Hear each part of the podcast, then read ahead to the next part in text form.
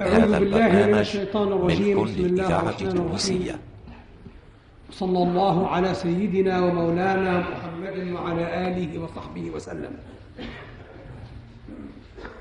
في صحيح البخاري عن طارق بن شهاب رضي الله عنه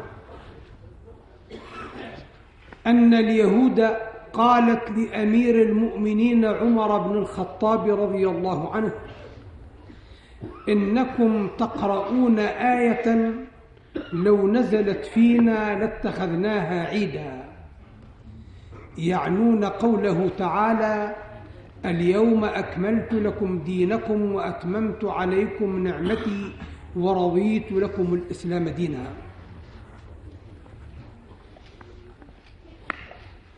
والحق أن الذي يعتبر في معنى هذا الحديث لا يحق له أن يتساءل. لو كانت أمة من الأمم لها مثل ما لنا من هذا الكتاب المجيد الذي لا يأتيه الباطل من بين يديه ولا من خلفه وهو القرآن العظيم ماذا يكون موقفها منه؟ وإذا كان هذا الحديث قد دلنا على أن أمة من المناوئين للإسلام الواجدين عليه الحاسدين لأهله على ما آتاهم الله من فضله قد قالوا في آية واحدة من القرآن أنها لو نزلت فيهم لاتخذوها عيدا. فكيف يكون الأمر؟ إذا نظرنا إلى القرآن العظيم بجملته. وراعينا ما عسى أن يكون للأمم من نظر إلينا وما عسى أن يكون لنا من نظر لأنفسنا وما عسى أن يكون من نظر مقارنة بين موقفنا من كتابنا وأمجادنا المتجلية فيه ومواقف غيرنا الذين لو نزلت فيهم آية من آياته لاتخذوها عيدا. والحق أننا عندما نقارن هذه المقارنة ونلتفت هذه اللفتة إلى ما عسى أن يكون بيننا وبين غيرنا من الأمم فيما أوتينا من هذا الخير الذي لم تؤته قبل ذلك أمة من الأمم ندرك حقيقة ما علينا من واجبات جسام للوفاء بما لهذا الكتاب المطهر علينا من حقوق حتى نتساءل تساؤلا ثانيا ما هو موقفنا من القرآن العظيم طيلة هذه الأربعة عشر قرنا التي لم يزل القرآن العظيم قائما فيها بأنواره المشعة من بين أيدينا وعن أيماننا وعن شمائلنا. فإننا عندما ننظر إلى القرآن العظيم باعتبار منزلته منا ومنزلته من الكتب الأخرى ومنزلته بالمقارنة بين ما أوتيت الكتب الأمم الأخرى من الكتب وما أوتينا نحن من القرآن العظيم. يتبين لنا أن هذا القرآن الذي نتساءل عن موقفنا منه إنما هو كلمة الله القائمة فيما بيننا ومعجزته الدائمة على مر القرون. وهذا المعنى الذي امتاز به القرآن العظيم وهو أنه كلمة الله القائمة ومعجزته الدائمة هو أمر يجعله منفردا بذلك بين جميع ما عرفت الأمم وجميع ما وجد في العالم كله من الكائنات. لأن القرآن بهذا الاعتبار يكون منقطع النظير عديم الشبيه بين كل ما أوتيت الأمم الأخرى من بينات وآيات ومعجزات وكتب تشتمل على الهدى وتشتمل على الرحمة ولكنها لا تبلغ مبلغ القرآن العظيم في أنه كلمة الله الباقية ومعجزته الدائمة. فليس القرآن عندنا بالمنزلة التي يمكن أن يقارن فيها بمنزلة التوراة عند أهل العهد القديم ولا بمنزلة الإنجيل عند أهل العهد الجديد. لأن القرآن بوصفه كلمة الله يشتمل على صفة تميزه. على جميع الكتب السماوية من كتب العهد القديم وكتب العهد الجديد فتجعله عندنا معاشر المسلمين بمنزلة ليس لها نظير في الكتب التي عند الأمم الأخرى. وقد جرت في هذا الموضوع مناظرة في يوم قريب من أيام عصرنا هذا بين رجل من المسلمين وبين حبر من أحبار النصارى فيما يتعلق بالنقود الأثرية التي يجرونها على النسخ القديمة من العهد القديم ومن العهد الجديد أعني من التوراة والإنجيل. فتساءل هذا الحبر من أحبار النصارى هل يرى المسلمون حرجا من أن تجري مثل تلك الاختبارات والنقود على نصوص القرآن العظيم؟ فكان من جواب المسلم أن تمثيل القرآن بهذه الكتب ومحاولة أن يخضع القرآن العظيم.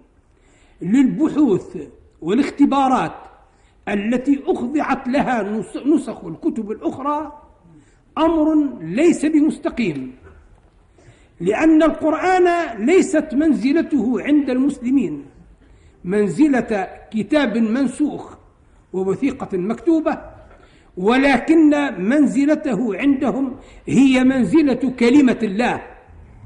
فالقرآن بالنسبة إلى المسلمين هو بمنزلة المسيح عيسى بن مريم عليه السلام عند النصارى لأن كل منهما هو كلمة الله. وإذا قلنا إن الكتب السماوية الأخرى قد اشتملت لا محالة على الوحي واشتملت كما وصفها القرآن العظيم بنفسه على الهدى والرحمة. فإن اشتمالها على ذلك إنما كان على طريق الحكاية والتبليغ لا على معنى أنها هي ذات الكلمة الإلهية التي نزل بها الوحي. فلذلك كان القرآن عندنا له ميزة سامية ننظر إليها في قرآننا باعتبار أنه كلمة الله. وأما الناحية الأخرى وهي ناحية الإعجاز فإنه من المعلوم أن المعجزة مقارنة للرسالة.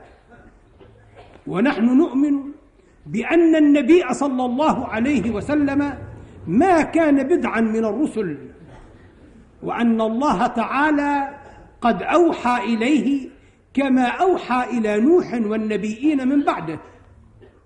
وحينئذ كانت المعجزات موجودة عند الأمم وكانت رسالات الأنبياء مؤيدة, مؤيدة بالمعجزات من قبل أن تظهر المعجزة العظمى التي أيدت الرسالة العامة رسالة سيدنا محمد صلى الله عليه وسلم. فأمر الإعجاز حينئذ هو أمر عام في الديانات. ولكن الأمر الذي يمتاز به القرآن العظيم وتمتاز به الدعوة الإسلامية هي أن المعجزة التي هي عبارة عن الأمر الخارق للعادة المقرون بالتحدي إنما جاءت في نفس كلمة الدعوة وفي نفس الوحي الذي أوحي به على النبي صلى الله عليه وسلم.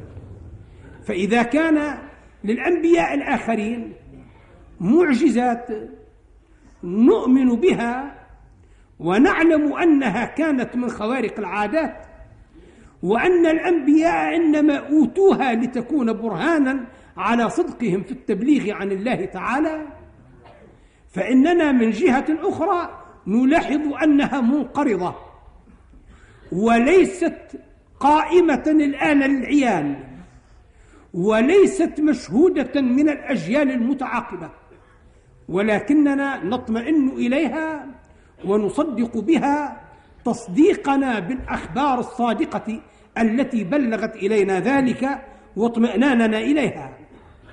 وأما القرآن العظيم فلما كان الإعجاز متمثلا في ذاته وفي ألفاظه وكان هو الذي تحدي به وهو الذي ثبت العجز عن معارضته فيما تحدى به فإنه معجزة ماثلة للعيان. ينقضي الجيل بعد الجيل من المؤمنين وغير المؤمنين. وهذه المعجزة باقية مشاهدة فنحن عندما نصغي إلى القرآن العظيم ونتلوه ونتدبره نكون كأننا نشاهد إحياء عيسى بن مريم الموتى وانشقاق البحر لموسى بل نشاهد آية هي أعظم من ذلك وأعظم حتى من انشقاق القمر. وبهذا المعنى امتاز القرآن بأنه آية من آيات النبوءة. لم تزل قائمة بعينها مقام الشهود والعيان في الأمة التي أيد رسولها بها. وهي واضحة لكل من يريد أن يتدبر في تلك الآية بحيث أنها تكون كما قيل شجو حساده وغيظ عداه أن يرى مبصر ويسمع واعي وهذا هو المعنى الذي يشير إليه الشيخ شرف الدين البوصيري إذ يقول في الهمزية فانقضت آي الأنبياء وآياتك فينا ما إن لهن انقضاء.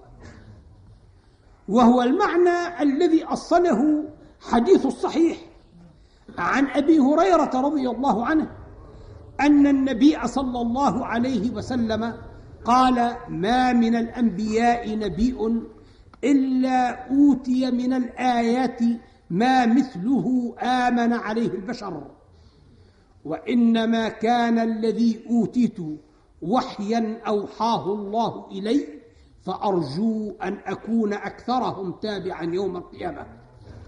فالنبي صلى الله عليه وسلم يثبت في هذا الحديث ما كنا نقرر من أن أمر الإعجاز عام مقارن لكل نبوءة من النبوءات وأنه ما من الأنبياء نبي إلا أوتي آيات من الآيات. وأن تلك الآيات إنما تكون في كل نبوءة مما مثله آمن عليه البشر أي من نوع خوارق العادات التي تقرب إلى ما يؤمن به الناس في عصر بروز تلك المعجزة وما يطمئنون إليه وما يفتتنون به وما يتسابقون في مجاله. وأن ما أوتيه النبي صلى الله عليه وسلم إنما كان وحيا. وهذا هو الذي يشير إلى الخصوصية المحمدية الإسلامية. فإن الوحي هو عام للأنبياء جميعا والمعجزة عامة للأنبياء جميعا.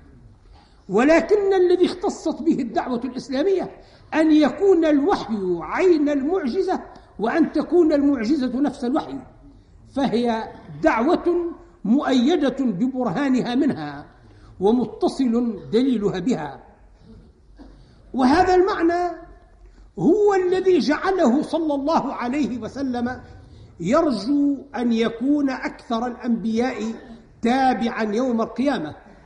لأن قيام المعجزة واستمرارها وحضورها لمعاينة كل المدركين على مر العصور والأجيال تجعل الإيمان به صلى الله عليه وسلم وبرسالته مستمرا متجددا بصورة تجعل أتباعه حقيقيين الذين هم ليسوا كأتباع الأنبياء الآخرين منهم من اتبع الرسالة عن حق وهدى ومنهم من اتبعها عن تحريف وتصحيف ومنهم من اتبعها عن تعطيل اتبعها وهي منسوخة فلا يعتبرون من الأتباع. ولأجل ذلك يكون النبي صلى الله عليه وسلم في مجموع العصور من نزول القرآن العظيم إلى قيام الساعة أكثر الناس أتباعا. ولا يتجلى ذلك في نسبة أتباعه صلى الله عليه وسلم من معاصريهم في كل عصر من العصور ولكنه يتجلى في نسبة أتباعه من أتباع الأمم يوم القيامة يوم يحشر أتباع الرسل ويتبع تتبع كل أمة نبيئها فيكون الذين اتبعوا النبي صلى الله عليه وسلم طيلة العصور التي من نزول القرآن إلى قيام الساعة أكثر عددا من جميع الذين اتبعوا كل نبي من الأنبياء الآخرين. وإذا أردنا أن نزيد برهانا على هذا المعنى من امتياز القرآن العظيم من بين الكتب السماوية امتيازا يجعله خصوصية ومزية لهذه الأمة الإسلامية لا تشاركها فيها أمة أخرى وتجعله حقيقا بأن يكون محسودا على آية من آياته من الأمم الأخرى فضلا عن أن يكون محسودا عليه كله بما اشتمل عليه من الهدى وما انتظم فيه من الآيات البينات. يكفينا لذلك أن نضع القرآن العظيم موضع المقارنة بالكتابين اللذين نوه القرآن العظيم نفسه بشأنهما وبين عظيم منزلتهما وبين أنهما من وحيه وأنهما يشتملان على الهدى ويشتملان على النور ويشتملان على أحكام الله تعالى التي أمر البشر بأن يتبعوها وأن يجعلوها أساسا لعباداتهم ومعاملاتهم. وهذان الكتابان هما التوراة والإنجيل. ونعني بهما ما يشمل كتب العهد القديم بصورة عامة. أعني من مجموعة الوحي. التي تشتمل على ما نزل على موسى عليه السلام وما نزل على أنبياء بني إسرائيل من بعده إلى جلاء بني إسرائيل إلى العراق إلى بابل ثم على ما نزل على الأنبياء الآخرين الذين يسمون في اصطلاح العهد القديم بالأنبياء الصغار أعني المحدث العهد إلى أن يتصل بابتداء فترة الوحي التي بين التوراة والإنجيل والتي قدرها خمسة قرون بحيث إننا نعني بالعهد القديم ما يشتمل على الوحي الإلهي الذي تعاقب على الأنبياء مدة عشرة قرون أي مدة ألف سنة وهو المنقول الآن عند الأمم التي تتعبد به. وتطمئن إليه من اليهود والنصارى والذي نعلم ما رماه القرآن العظيم به من التحريف ومن سوء التأويل ومن إبداء بعضه وإخفاء بعض. فإذا أخذنا هذه المجموعة من الوحي على علتها وهي المجموعة المسماة بالعهد القديم وأخذنا المجموعة الأخرى من الوحي التي تسمى العهد الجديد والتي هي عبارة عن أخبار رسالة المسيح عليه السلام على ما طرأ عليها من تحريف وتبديل وسوء تأويل وإخفاء لبعض معالمها وإبداء للبعض. في الأناجيل وما التحق بها من الرسائل الصادرة عن حواريي المسيح ومن كتب الأعمال التي تتضمن ما قام به الحواريون من الدعوة إلى رسالة المسيح. فإننا نرى أن المقارنة التي يمكن أن تجري بين القرآن العظيم وبين هذين العهدين إذا أردناها أن تكون مقارنة موضوعية أي ليست داخلة في باب المجادلات الدينية وإنما هي راجعة إلى النظر إلى الواقع الموجود في نص كل من الطرفين المتقارنين وهما القرآن العظيم من جهة ومجموعة العهدين العهد القديم والعهد الجديد من الجهة الأخرى. باعتبار ما هو ماثل في كل من الطرفين من الواقع المشاهد بدون رجوع إلى ما عندنا نحن من حكم على المجموعتين الأخريين بالتبديل وسوء التأويل ولا ما عند غيرنا من أن رسالة الإسلام حقيقة بأن يتبعوها أو هي عندهم ليست كذلك. وإنما ننظر إلى الواقع الذي يتمثل في كل من الطرفين المتقارنين الإذاعة ونجعل نظرنا إلى هذا الواقع. المؤتمن على ذاكرة الوطن. مبنيا على أربعة أركان. أولها ركن الأسلوب وثانيها ركن القصد وثالثها ركن طريقة النقل ورابعها ركن اللغة.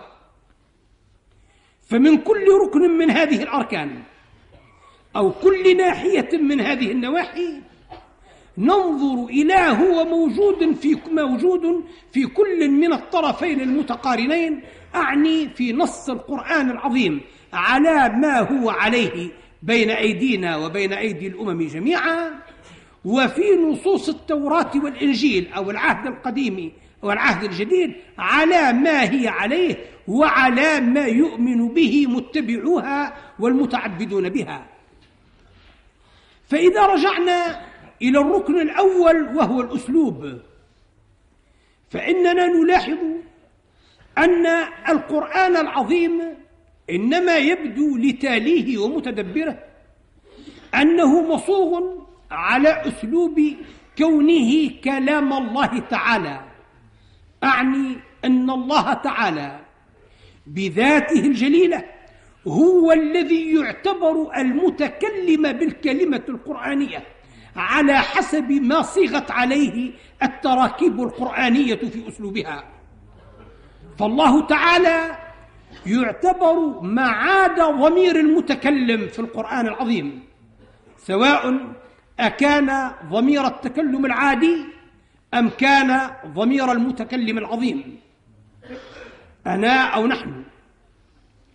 والله تعالى هو الذي تضاف الأشياء من المعاني والأحداث التي يتكلم عليها القرآن إلى ذاته العلية باعتبار كونها صادرة عنه وباعتبار كونه متكلما بها.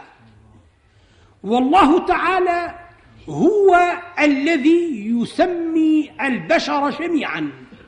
في هذا الكتاب بوصف ما كان ينبغي لأحد في العالم أبدا أن يسمي الناس به عن حق وهو وصف عبادي. فيقول سبحانه وتعالى نبئ عبادي أني أنا الغفور الرحيم.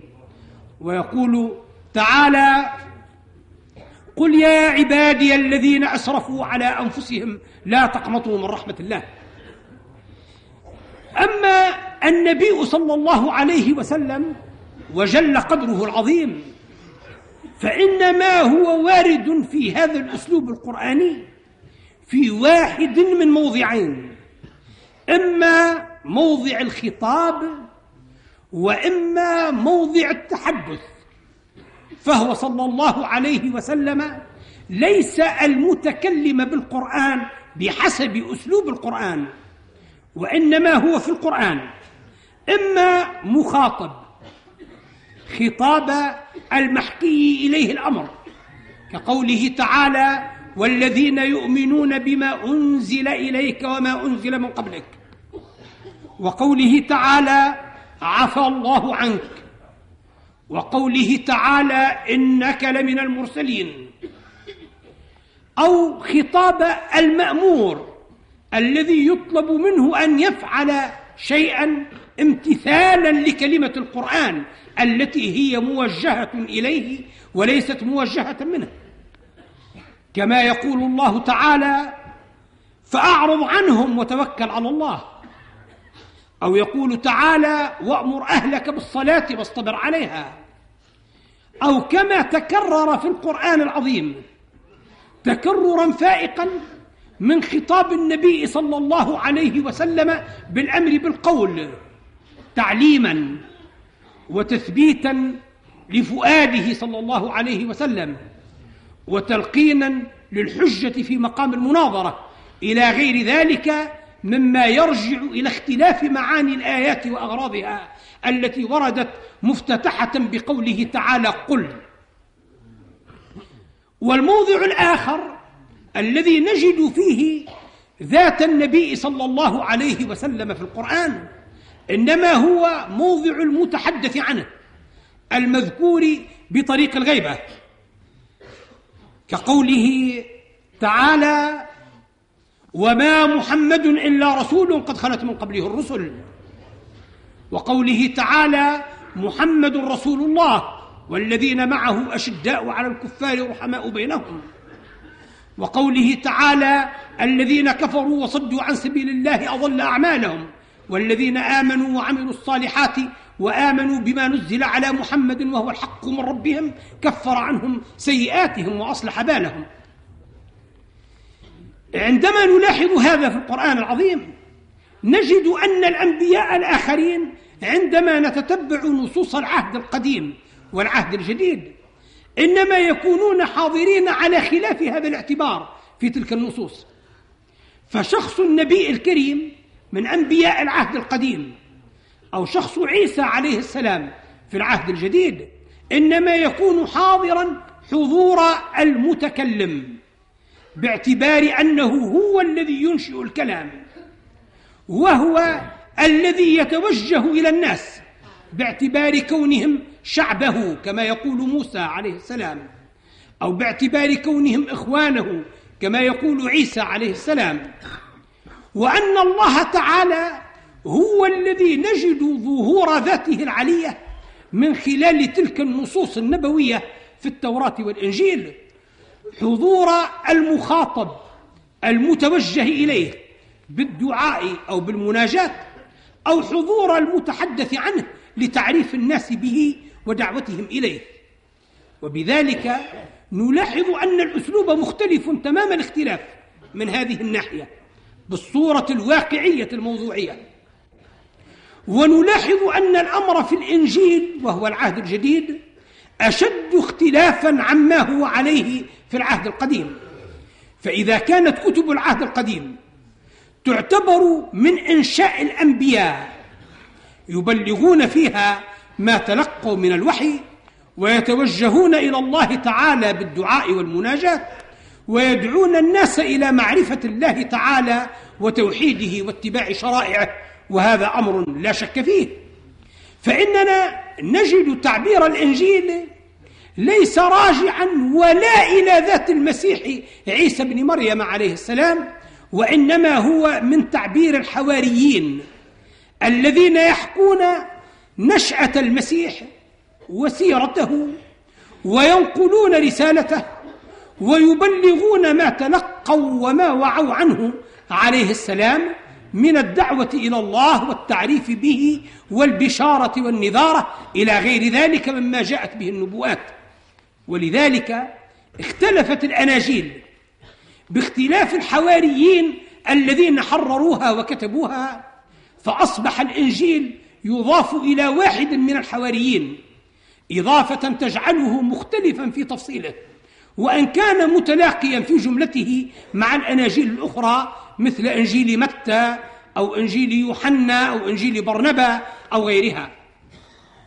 فهذه هي الناحية الأولى من نواحي المقارنة بين الكتب السماوية والقرآن العظيم التي تبرز أن للقرآن العظيم معنى لا يشتبه به فيه غيره ولا يدان فيه. وأما الناحية الثانية وهي ناحية القصد فإننا عندما نتتبع الكتب السماوية القديمة من كتب العهد القديم والعهد الجديد وننظر إليها نظرة مقارنة مع القرآن العظيم متطلبين من نصوص كل من الطرفين المتقارنين ما يدل على القصد الذي سيق له هذا الكلام والقصد الذي أنزل لأجله هذا الوحي.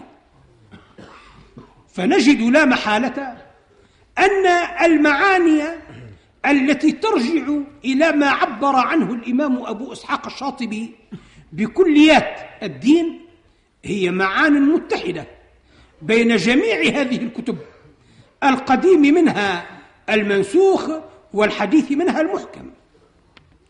ولكننا عندما ننظر إلى قصد آخر وهو قصد التحدي بعين ذلك الكتاب ودعوة الناس إلى معارضته واعتبار الدعوة إلى معارضته تحديا لهم.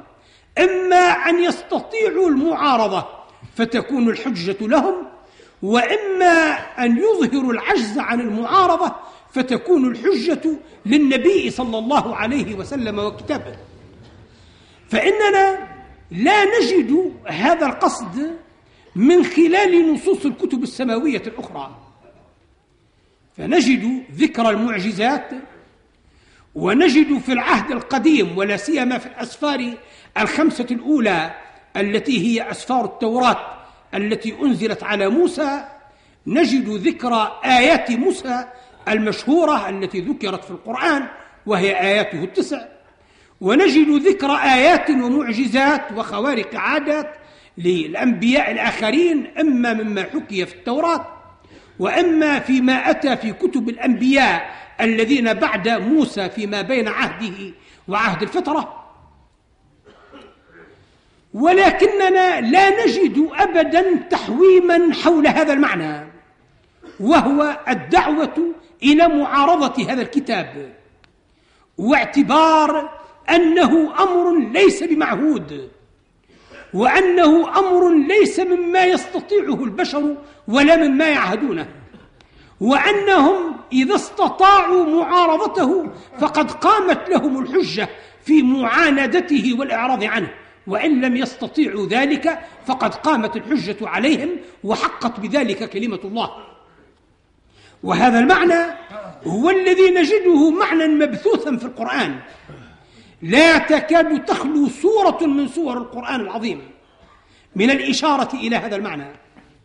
حتى أن الأجزاء التي تألف منها كلام القرآن والتي انتظمت منها السور إنما سميت لهذا المعنى آيات اعتبرت معجزات وتحدي بكل آية منها على معنى أنها معجزة في ذاتها. واستمر النبي صلى الله عليه وسلم. يتحدى الناس جميعا كما يدل عليه نص القرآن بدون رجوع إلى أخبار السنة أو السيرة أو غيرها بأن يعارضوا هذا القرآن وأنهم إن استطاعوا أن يعارضوه فقد ثبت حقهم في عنادهم وإن لم يستطيعوا فقد كان عجزهم عن المعارضة برهانا على أنه من عند الله. فهذا المعنى وهو الراجع إلى الركن الثاني الذي هو قصد الإعجاز هو الذي نعتبره معنى ثبت بصورة إيجابية واقعية في نصوص القرآن العظيم وخلت منه بصورة سلبية مضطردة بعد الاستقراء التام في جميع ما بين أيدي الأمتين من اليهود والنصارى من نصوص الوحي التي اشتمل عليها العهد القديم والعهد الجديد. وأما الناحية الثالثة وهي طريقة النقل. وهي طريقة ترتبط بالركن الثاني الذي هو القصد. فإنه لما كان القصد من القرآن العظيم الإعجاز والتحدي فإنه لم يات موجها إلى خصوص المؤمنين به المطمئنين إلى صدقه المستعدين لاتباع تعاليمه ولكنه جاء موجها إلى المؤمنين والجاحدين بل باعتبار قصد الإعجاز الذي هو قصده الأصلي. قد جاء موجها إلى الجاحدين أكثر مما هو موجه إلى المؤمنين. فالنبي صلى الله عليه وسلم كان يتلوه على رؤوس الأشهاد. والله تعالى أمره بأن يتلوه على الأضداد وأمره بأن يتلوه على الكافرين وأن يستمهلهم في تلاوته عليهم وأن يعتبر ذلك اظهارا لخارق العادة. المقرون بالتحدي الذي هو المعجزة. فكان من طبيعة هذا أن يجعل الأضداد المقاومين للدعوة الإسلامية المعاندين لها أكثر اعتناء بالقرآن العظيم. من المؤمنين به لأن المؤمنين به يهتدون به وبغيره من كلام النبي صلى الله عليه وسلم. ومن سيرته ومن هديه. أما المعاند فإنه يتلقاه تلقي القارعة التي نزلت عليه ويحاول جهده أن يتوصل إلى معارضته وأن ينقض معنى التحدي الذي بلغ باعتباره إليه القرآن العظيم. فيكون اعتناؤه به اعتناء الخصم بحجة خصمه. واعتناء المجادل ببينات الذي يجادله في أمر يعتقد كل من المتجادلين فيه خلاف ما يعتقد الآخر. ومن هنا أصبح نقل القرآن العظيم وشيوعه ليس خاصا بالأمة التي آمنت به وتعبدت به ولكنه نقل بشيوع مشترك بين المؤمنين وغير المؤمنين بين المؤمنين والجاحدين. وذلك ما حقق له طريقة النقل غير الانفرادي التي نعبر عنها نحن في مصطلحنا بالنقل بالتواتر. وهنا ينبغي الإشارة في إيجاز إلى أن التواتر الذي اعتبره علماء المنطق وعلماء الكلام وعلماء اصول الفقه طريقا قاطعا من طرق النقل وتبليغا للخبر يجعله ثابتا ثبوت اليقين. هو ليس امرا راجعا إلى الكثره ولا إلى عدد معين كما توهم ذلك بعض الباحثين في التواتر وإنما هو راجع إلى ما أشار إليه في تعريف التواتر علماء الأصول من كونه اتفاق عدد يستحيل تواطؤهم على الكذب. واستحالة التواطؤ على الكذب لا تأتي من الكثرة العددية وإنما تأتي من اختلاف المبادئ واختلاف المواقف واختلاف الأفكار واختلاف المصالح. بحيث إنه لا يمكن أن تكون لأحد الطرفين المتفقين على الأخبار أو الأطراف المتفقة على خبر من الأخبار. لا يمكن أن يكون لها من المصالح ولا من المبادئ ما يتفق مع ما يكون للطرف الآخر. بصورة تجعل الاتفاق إذا وقع قرينة على أن الأمر ليس فيه تآمر ولا تواطؤ ولا اتفاق على الكذب ولا على الاختلاق وذلك هو الذي جعل التواتر يعتبر طريقا قطعيا من طرق نقل الأخبار. فإذا رجعنا إلى الأمم فإننا نجد طريقة النقل للكتب السماوية عندهم طريقة معتمدة على معنى الإخبار الذي يشيع بين عنصر واحد هو العنصر المؤمن بذلك الكتاب. وذلك ما يجعل الخبر راجعا إلى أصله غير قائم عليه من التواتر ما يجعله خارجا عن الأصل في الأخبار الذي هو احتمال الصدق والكذب.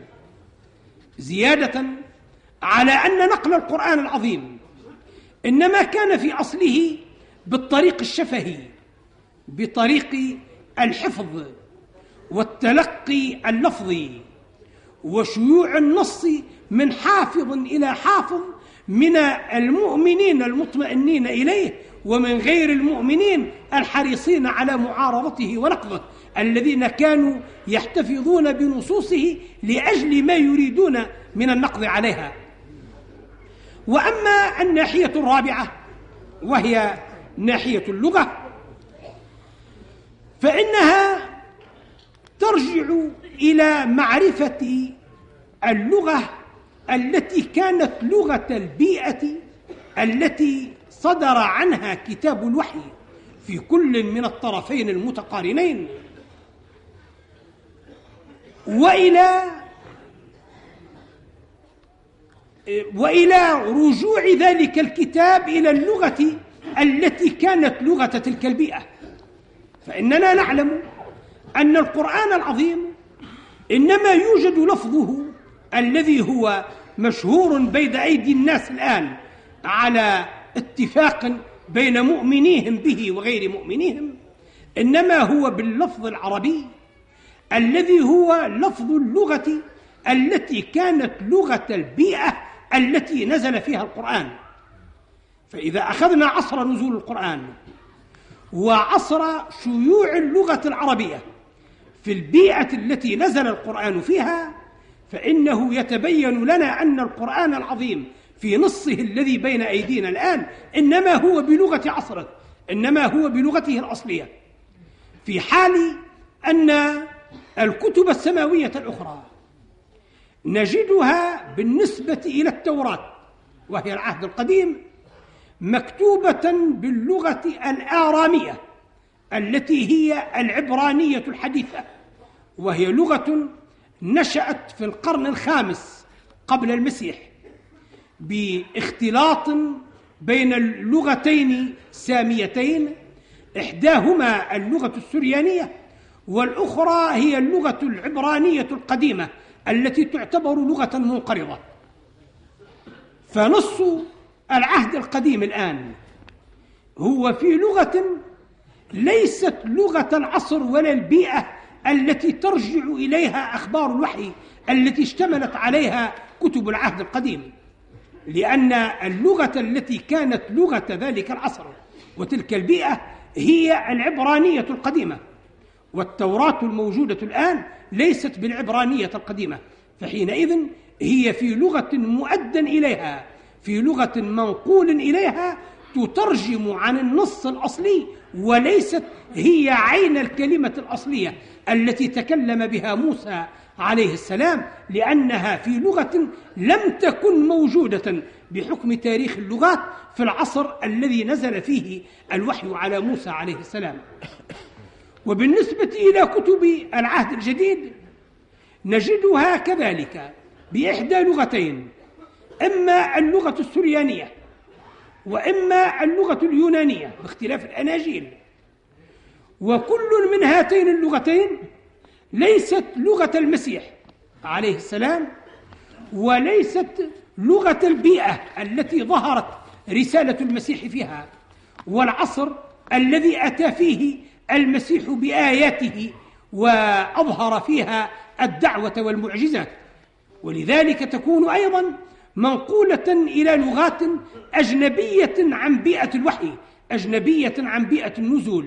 فلم يتكلم المسيح عليه السلام بالسريانية ولم يتكلم باليونانية وإنما كان يتكلم كما هو معلوم من تاريخ اللغات بالآرامية وهي العبرانية الحديثة في حال أن نصوص الإنجيل لا توجد بالآرامية وإنما هي بلغتين منقول إليهما. مترجمتين عن اللغة الأصلية وهما السريانية واليونانية. فإذا نحن رجعنا إلى ما يقتضيه لنا هذا من اعتزاز بالقرآن العظيم واعتداد بأن لنا منه ما ليس لأمة من الأمم وأنه يجعلنا على صلة دائمة مباشرة بالوحي ويجعلنا على على ارتباط دائم مستمر بذات الله تعالى لم يتمكن ذلك ولم يتأتى لأمة من الأمم غير هذه الأمة. فلنتساءل حينئذ هل كنا من القرآن العظيم على ما تقتضيه هذه المنزلة التي له منا أو أننا كنا في ذلك مقصرين؟ ونتساءل عن مبلغ اعتنائنا بالقرآن العظيم طيلة هذه القرون الأربعة عشر المجيدة التي بين ابتداء نزول القرآن وبين يوم يومنا الحاضر. فنلاحظ أن القرآن إذا نظرنا إليه نظرا إسلاميا بالنسبة إلى واقعنا نحن باعتبار كوننا مجتمعا إسلاميا متسلسلا من المجتمع الإسلامي الأصلي الذي تكونت به الملة الإسلامية. فإننا نجد أن القرآن العظيم يعتبر بالنسبة إلى هذه الأمة عامل الإيمان لأنه إذا كان هو المعجزة وكان هو لسان الدعوة فإن كل من آمن برسالة من الرسالات إنما استجاب إلى دعوتها وصدق بمعجزتها. فالقرآن العظيم باعتبار كونه كتاب الدعوة ومظهر المعجزة يعتبر عامل الإيمان بحيث أن كل من آمن ابتداء من أول المسلمين وهو النبي صلى الله عليه وسلم لما آمن هو برسالته ثم بالذين آمنوا به من بعد أفرادا وجماعات لم يؤمن واحد منهم بهذه الرسالة إلا بناء على تلقي الدعوة من القرآن وعلى تسليم حق تلك الدعوة بما قام من المعجزة في القرآن. ولذلك نعتبره عامل الإيمان. وإذا كان عامل الإيمان فإنه يعتبر بذلك مكون الملة. فالملة الإسلامية إنما تكونت بالقرآن العظيم باعتبار كونها صدقت حجته واتبعت دعوته. فهو حينئذ أساس لكياننا الاجتماعي معشر المسلمين على تعاقب الأجيال في هذه القرون الأربعة عشر. وهو إلى جنب ذلك ركن عبادتنا. وهو قوام الشخصية الفردية لكل مسلم وهو قوام الشخصية الجماعية لكل مجتمع من المجتمعات الإسلامية صغيرا كان من مجتمع الأسرة هذا أو كبيرا كمجتمع الملة. بأسرها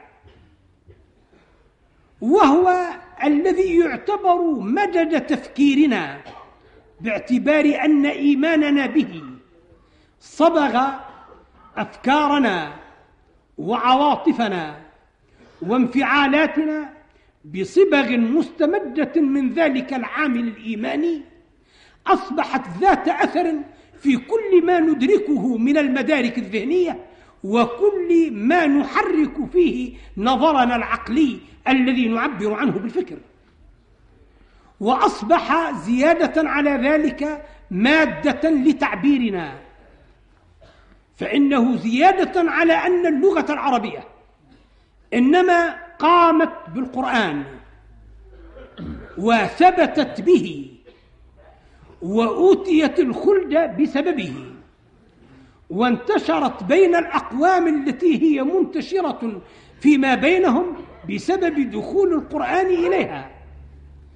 فإنه على ذلك يعتبر التعبير الذي يعبر به كل مسلم في كل لغة من لغات الإسلام التي هي كلها لغات ناشئة في التاريخ الإسلامي ومتأثرة بروح القرآن وليس من لغات المسلمين اليوم لغة سابقة لعهد نزول القرآن ولكنها كل ولكنها كلها ناشئة في العصر الذي يعتبر مبتدئا من نزول القرآن وهو العصر الإسلامي. وصور المعاني وقوالب الأفكار التي تشيع في كل لغة من تلك اللغات من العربية وغيرها إنما تعتبر متأثرة بالقرآن العظيم باعتبار أنه مدد الشخصية الجماعية وأنه مدد التفكير الذي لم يكن التعبير إلا قوالب له كما قيل إن الكلام لفي الفؤاد وإنما جعل الفؤاد جعل اللسان على الفؤاد دليلا. وهو أيضا أساس النظام الاجتماعي لهذه الملة لأن أصول المعاملات وآداب الأفراد وآداب الجماعات وربط روح العلاقات بين الأفراد في النظام الاجتماعي إنما كانت كلها مستمدة من كلمة القرآن العظيم ومهتدية بهداه. فإذا اعتبرنا القرآن منا بهذا الاعتبار ونظرنا إلى أسلافنا أهل الجيل الأول الذين تلقوا القرآن العظيم مباشرة عن الوحي والذي كان يأتيهم القرآن العظيم بنقل النبي صلى الله عليه وسلم مباشرة عن الروح الأمين. فإننا نرى أن تعاقب القرآن فيما بينهم منجما واتصالهم في كل نجم من نجوم القرآن يأتيهم بآية مجددة من آيات الله. واقتران ذلك بالمثال الكامل للمعاني القرآنية وهو النبي صلى الله عليه وسلم الذي كان خلقه القرآن كما ورد في حديث عائشة في الصحيح. فإن الأمة كانت تتخلق شيئا فشيئا بخلق القرآن على طريقة تجعل المعاني القرآنية منطبعة فيها انطباع الملكات فليست متلقية لتعاليم الدين وآدابه وعقائده وشرائعه. تلقي التلقين ولا التعليم ولكنها كانت تتلقاها تلقي التربية وكانت الطريقة التي تطبع المعاني القرآنية. والملكات المعنوية المستمدة من معاني القرآن إنما هي طريقة التربية التي تجعل الأمر خلقا راسخا مبنيا على توجيه الغريزة الإنسانية وجهة الارتباط والامتزاج بتلك المعاني السامية حتى تصبح جبلية حتى تصبح بمنزلة الغرائز لأن الغرائز إنما تصرفت بالاتصال بها والانسجام معها. بحيث إن السلوك العملي للجيل الأول إنما كان يعتبر سلوكا مثاليا والانطباع النفسي والانطباع الفكري إنما كان يعتبر كذلك انطباعا مثاليا من الناحيتين النفسية والعقلية. حتى أن الصوفية يعتبرون أن الغاية التي يسعون إليها من جعل الإنسان بطريقة التربية أو الرياضة أو غيرها من الطرائق التي يسلكها السادة الصوفية واصلا إلى درجة التخلق بآداب الشريعة وأحكامها بصورة تجعله منطبعا عليها انطباعا كاملا إنما يصرحون بأن مثالهم الذي يضعونه. لذلك إنما هو تخلق الجيل الأول من أصحاب النبي صلى الله عليه وسلم بالخلق القرآني على نحو من الاقتداء بالمثال الكامل وهو الذي كان خلقه القرآن صلى الله عليه وسلم. ولكننا إذا تركنا هذه الناحية السلوكية الخلقية التي ترجع إلى الملكات. ورجعنا إلى التصورات الذهنية والأحكام العقلية والمعاني العلمية التي ارتبطت بالقرآن. ونظرنا إلى تعلق المسلمين بالقرآن من الناحية الفكرية. فإننا نجد أن أساس الفكر وعماد العلم إنما هو الكتاب. ونجد أن القرآن العظيم هو الذي وضع فكرة الكتاب في نفوس المسلمين ووضع روح الكتاب سارية في اللغة العربية. بحيث إن معنى الكتاب أو معنى المصنف على ما تفننت فنون التصانيف والتآليف والأوضاع العلمية في عصور الإسلام إنما كانت كلها راجعة إلى المعنى الذي هو مستمد من القرآن العظيم والذي أشار إليه قوله تعالى ذلك الكتاب. فإذا نظرنا إلى ما ألف في اللغة العربية وما صدر في عصور الإسلام مما يرجع إلى ذات القرآن العظيم أو ما يتصل به من قريب أو من بعيد. فإننا نجد أنه لا يكاد كتاب من الكتب التي ألفت في العربية أو التصانيف التي صنفت في عصور الإسلام من نزول القرآن إلى اليوم يمكن أن يكون خاليا من لفظ أو من معنى مستمد من القرآن العظيم. بحيث إن الفكرة في هذه الأربعة عشر قرنا. واللغة كذلك في هذه الأربعة عشر قرنا إنما أصبح عالة على القرآن العظيم بحيث أنه لا يمكن أن, يست... أن يستمر منهج من مناهج التفكير ولا طريق من طرائق التعبير ولا منهج من المناهج الأدبية ولا أسلوب من الأساليب.